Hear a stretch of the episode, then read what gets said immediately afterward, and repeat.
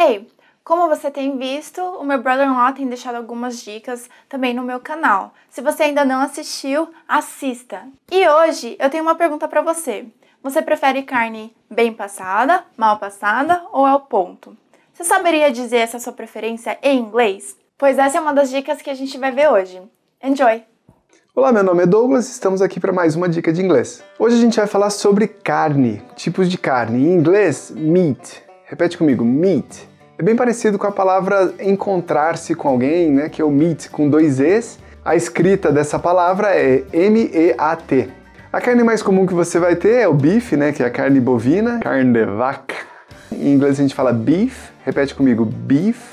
Tem gente que fala só steak, né, então repete comigo, steak, que é o beef mesmo. Ou você pode falar os dois juntos, que é beef steak, que dá essa ideia de carne bovina, o beef de carne bovina. Um outro uso dessa palavra beef é quando você fala ground beef. Ground seria moído.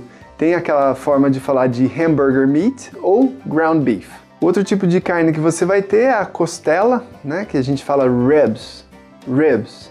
É uma das minhas favoritas. Eu lembro que eu comi um, uma das melhores costelas que, que eu já, já comi na minha vida foi lá no Brooklyn né? Tem um restaurante lá que serve costela, uma delícia. Mas se você quiser dizer então costela de porco, você fala pork ribs. Pork ribs. É, eu sei que porco é pig, mas quando você se refere à carne de porco, refere-se como pork. Então, se você quiser falar carne de porco, então já fica a próxima dica: pork meat. Repete comigo: pork meat. Então, se você estiver se referindo à costela, é ribs. Se você estiver falando costela de porco, pork ribs e só o porco, pork. Antes da gente continuar falando sobre os tipos de carne, a gente vai falar dos pontos da carne. Se você vai pedir ele mal passado, bem passado, no ponto.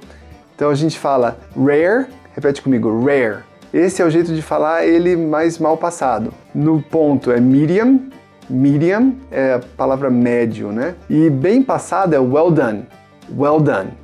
Os outros tipos de carne que a gente tem é o frango, que se fala chicken, repete comigo, chicken. Mais um tipo de carne é o peixe, repete comigo, fish. O som do i, ele é aquele i mais fechado, e, e, fish. Sem o som do i no final, né, que o brasileiro às vezes fala fish, né, não tem esse i no final. Então, repete comigo, fish, fish. Outros dois que não são tão comuns aqui no Brasil é o ham, que é o presunto, né? aquele presunto que a gente conhece, não é muito comum você comer o presunto em si, talvez só fatiadinho. Então repete comigo, ham. E outro é o lamb, que é a carne de cordeiro. Para os meus amigos veganos, né, os vegan de plantão, tem a soja. Então repete comigo, soy, soy.